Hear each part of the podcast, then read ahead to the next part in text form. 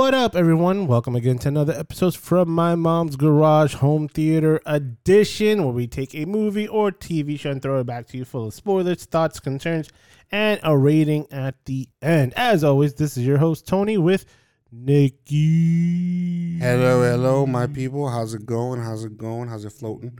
Uh, so this week we're gonna be talking about a interesting movie, which um, we haven't. I don't know if we've done. When's the last time we did a we consider as a horror? Um, so the one we're talking about though is called Last Night in Soho. Um, so just to give you a little bit of detail about it, it's, so it's about a an aspiring fashion designer who um, you know is very obsessed with the 1960s. This uh, moves to London to pursue her career in, uh, as far as going to school, and she decides to stay in a um, in an apartment, which uh, obviously, uh, because of her staying in that apartment, she starts having like visions, almost like she kind of just goes back in time. Um, and obviously that starts crackling into her real life, and then uh, she starts to see things uh, throughout throughout her experience. So it becomes an interesting uh, story with with as far as mystery and everything else. So before I get into how I feel about the movie, let me let me go to my co-host here and ask him his opinion first.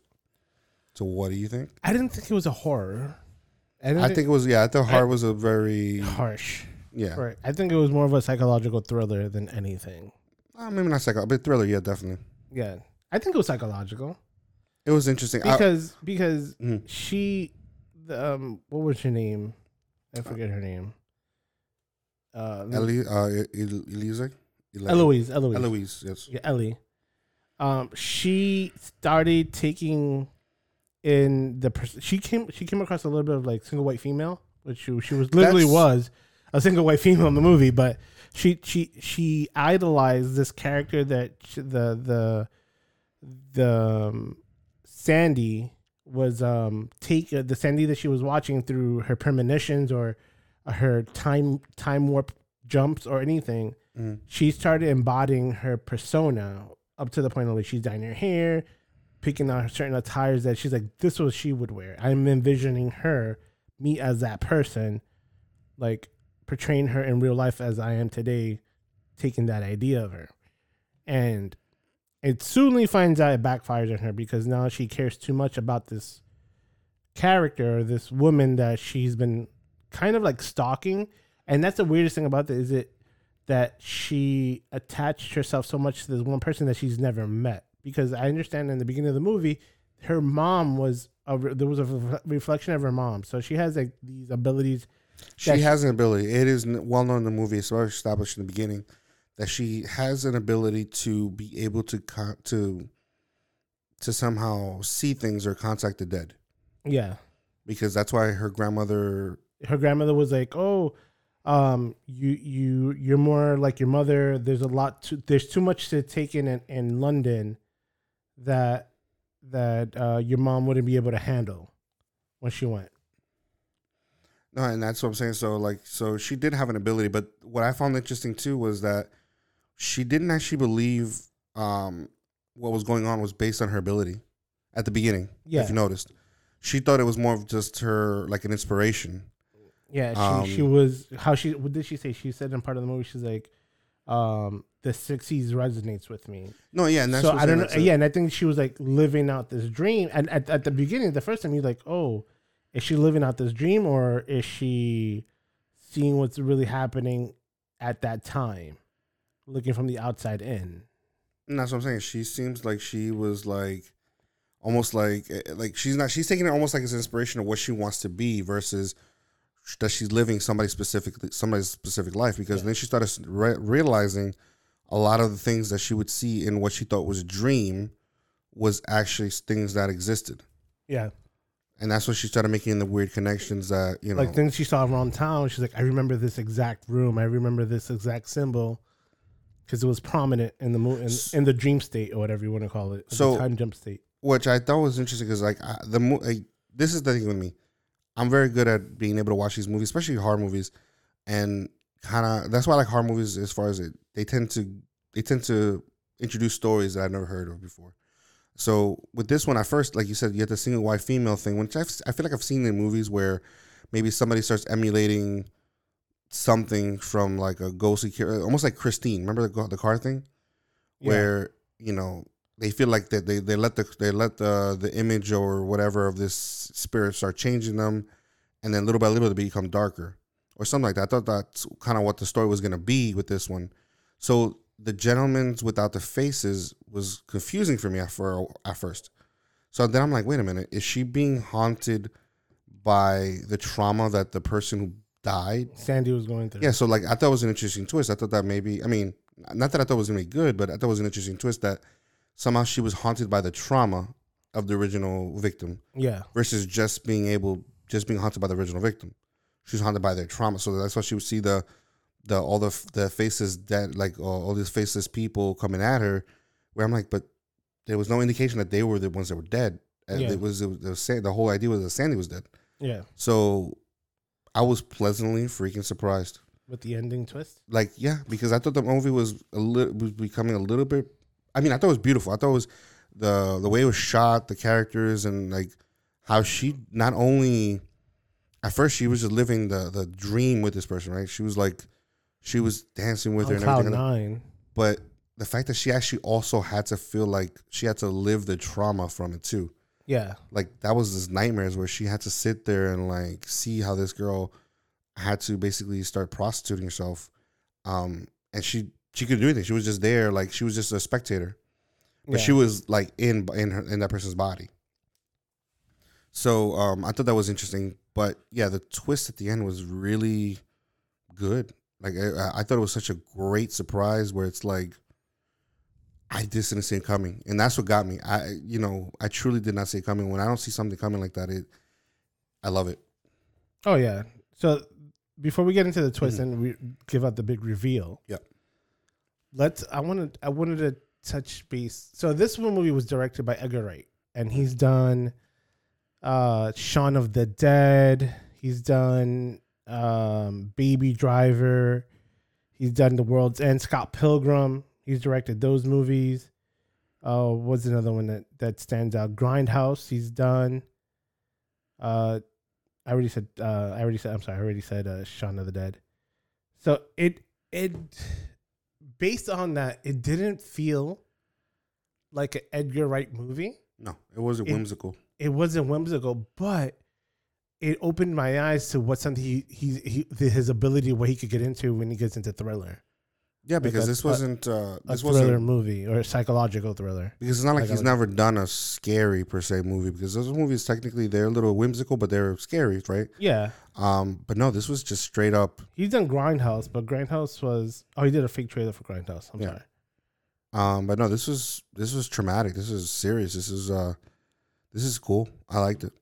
Yeah, I want to see more what what he's able to do now. Now, now people are like he's able to do this now. Mm. Because sometimes directors they'll stick what they're good with and make a career out of it, and there's other ones that that go out their their wheelhouse and people give him a chance. And and he's a great director as it is. Because Shaun of the Dead is one of my comedic zombie movies ever.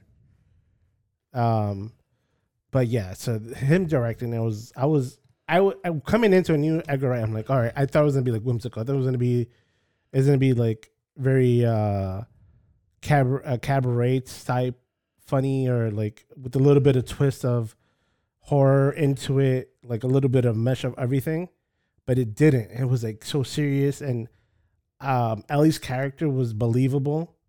I I I I like the fact that she the the transition of her uh being this quiet little quiet little girl and very um uh introverted to when she starts taking this little persona of um Sandy that she has a little bit more confidence a little bit more of a swagger to her a little bit more of a little bit of uh, more of a boast of her ego.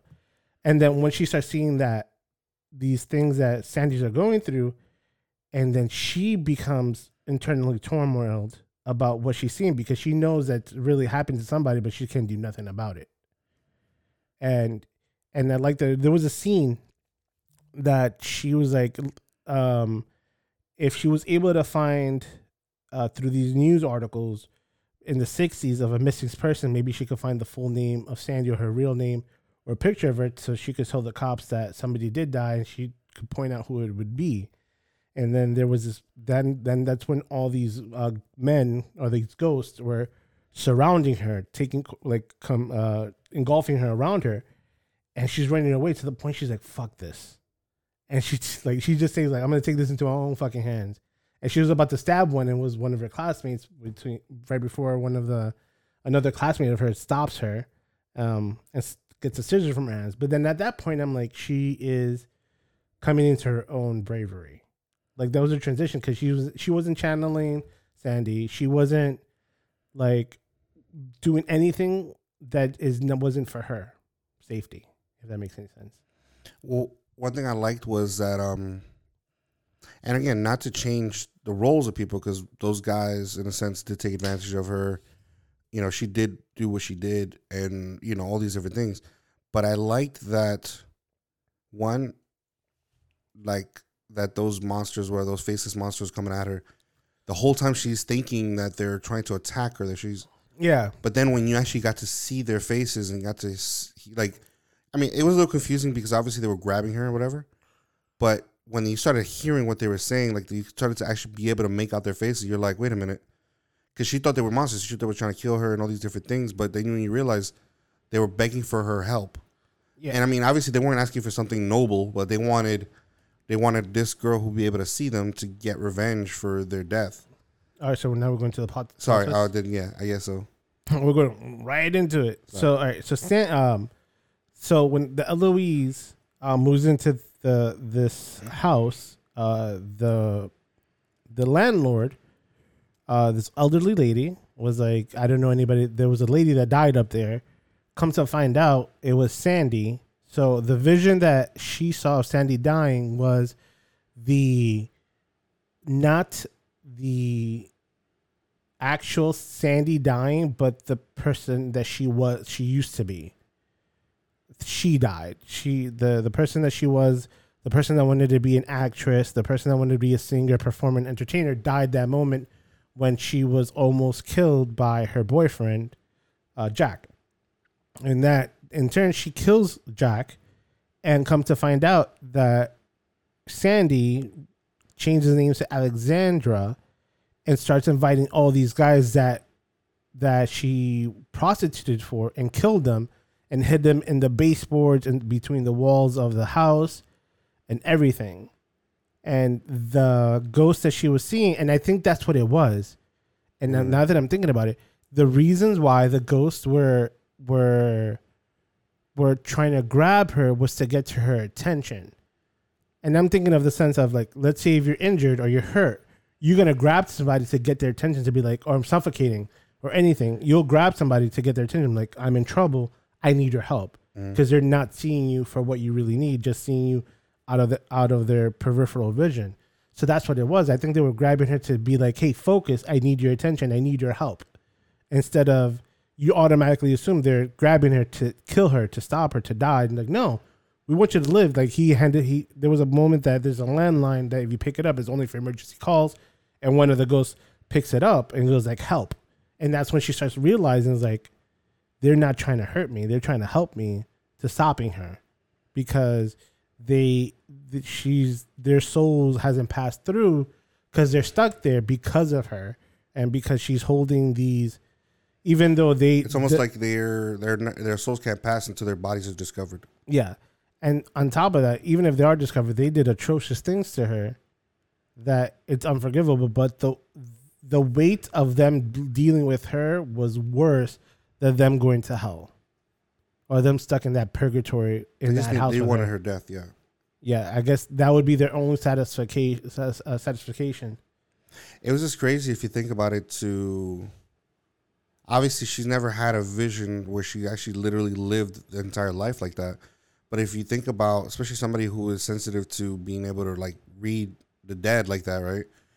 To be in a room where all those dead bodies are built like into the cupboards like that, like built into the walls and the floors, and you're like, yeah, that would be that would be like the worst possible place to put that person. oh yeah Um, And I was thinking about that too. There was a scene that she was like, um, when she first asked if anybody died in here, she's like, "This is London, and uh, this city's old. Everybody's dead in every space, every spot you could imagine, in the streets, in the house, in the floors." And then I'm like, "Damn, what happened? Somebody was like super like that's never been to a place with so much culture or history." To go walk in and they're super sensitive when they're seeing ghosts, and to experience to walk into and to like fucking see everything. I'm like, Especially that, I was that, especially that place. No, especially love- that place. That yeah. twist was was interesting because like, yeah, when she's drinking, there, sitting there drinking coffee, uh, or Tea, tea, tea. sorry, tea, it really hit me. I was like, wait a minute. yeah. I was like, I was like, this is a get out moment. but I, I loved it. I loved the fact that I did not see it coming like that, where it's like, that's the death you saw was not hers. It was the. Yeah. I mean, if anything, it was not just. It was this guy's death, um, uh, Jack. Jack's death. So, and you're right. It's so funny because she, she gained this confidence. She gained this aggression, this ability to, to fight because she felt she was fighting for the girl, not realizing the girl was the monster the whole time Yeah. and even even after that that's what i loved about the movie was even after um she realized who this girl was and what what kind of woman she is now and that she's trying to kill her She's still trying to save her. she's still trying to save her and i love that. That's what i'm saying. The movie was perfect in that sense. Like and i think the the thing that made it great was because i think it could have easily been a type of b movie that went straight to dvd type you know like one of those maybe like those ones you see on amazon that you don't you don't click on. Yeah. right type movies. Like those very straight to straight to vod She's just streaming. yeah that you don't hear about anymore. Yeah. it could have easily been one of those movies if the actresses that they picked were different i think the actresses that were in this movie Oh, Anya. Taylor Taylor killed it. and so did um so did the one that played uh, um uh, anna louise Uh, Thomasin McKenzie. yes Thomasin. i've seen her in some and Matt Smith killed it. Your boy from uh, yeah, Doctor, Doctor Who. Who, Doctor Who. But uh, yeah, Tom uh, Tom McKenzie's. I, I loved her in like uh, Jojo Rabbit. Um, you know all these other movies. Like I mean, she's been in something. She's she kills. I think those two actresses right there is what made this movie as good as it is. Yeah. The connection you felt like between them. The the fact that she's like sitting there watching this girl live this life and. She would still, even though it's like a memory or something, she would, like would step in, which I found interesting. And that and that was a good transition when they did. I think the dance scene. Mm-hmm. There's a dancing that he's dancing, the camera's rotating around them, Mm-hmm. and they'll switch out. And I think that was all done in one shot, and they did it perfectly. Where he would turn, and then it would be Anya, uh, Anya Taylor, and then the other one would be Thomasin, and then Mm-hmm. back again, and it just felt so fluid. That was a good movie. I, I really did enjoy it. I was surprised. Um, I know that it was marked as a horror movie, so that was confusing. But and don't get me wrong, it, it trust me for people that are sensitive to horror movies, because I know people that don't like horror movies. Yeah. They probably won't like this one. Um, but I think I might be able to convince them to watch just because of the fashion. Yeah. So that- I, that's one thing I was excited about too, is the fashion. Like that was gonna be like 1960s fashion and stuff like that. Like, so it, it was it was good. I think I think it was a good movie. I, thought, I love the twist. I loved all of it because, like I said, I'm I'm very rarely pleasantly surprised in a movie, like very. So this one really got me, and I was like, I didn't see it coming up until the very end, so I was happy. And like that, we get into the quotes. I got you. What You you, your got? favorite, what's your favorite quote of the movie? I feel like we have the same one, but you tr- you st- you go first. Mine was um, the, it was a scene where uh Anna um, s- well we'll call him Sandy and Jack or Mm-hmm. when Sandy meets Jack for the first time, and they're leaving, and Jack goes, "The least I could do is uh, give you a drive home," and she's like, "Oh, what's the most?" And I thought that was such a smooth line. Oh, okay, no, I thought you were gonna take the one I one I had, which No, was, I think that was a su- that's a smooth pickup line, like for, on any on on both spectrums. Mhm. Like that's the least I could do. I'm like, what's the most? Ooh. Well, I like the part where they met uh, for the first time, and or the line that she gave was, oh, the line was, you know, um, basically the bartender escorted Sandy to talk to the like he goes, oh, the bartender told me to come here and talk to the the handsome fella standing next to uh, Cilla Black, which was a woman who was singing that night, Yeah, right? So the guy just looks at her, laughs, and goes, "And you are?" And she goes, "The next Cilla Black." like just just just the ego on it. Just I love it. Let's just yo, the star of the show right there. Oh, who are you? I'm the next star. Like just flawless. Loved it. So that was my Uh, favorite. Nice. So now we get into the ratings. Let's see. What do you give it? Three and a half Nickies. Hmm. I think I'm with you on that one. It was solid, good, a little bit above average. Yeah. Three and a half. It's Nickies. not just a four, but just good as above a three. So three and a half Nickies four. last night in Soho. You can find it on Amazon Prime. It's on to rent for I think twenty bucks still, right now. Yeah, twenty bucks uh, early, rent- early rent because it's a it's a, It's a it's a movie access. theater movie. Yeah, it's still early access for streaming, but you could watch it now. Um, but yeah, so go check it out. Let us know what you think. And as always, guys, thank you so much for tuning into the latest episodes from my mom's garage home theater edition. As always, you can find us on Twitter, Instagram, or Facebook at From My Mom's Garage or email us at fmmgpodcast at gmail.com. Let us know what you think, thoughts, concerns, or any movies you want us to, to review for your listening pleasures. As always, tell a friend, send a friend, bring a friend. See you next week. Later.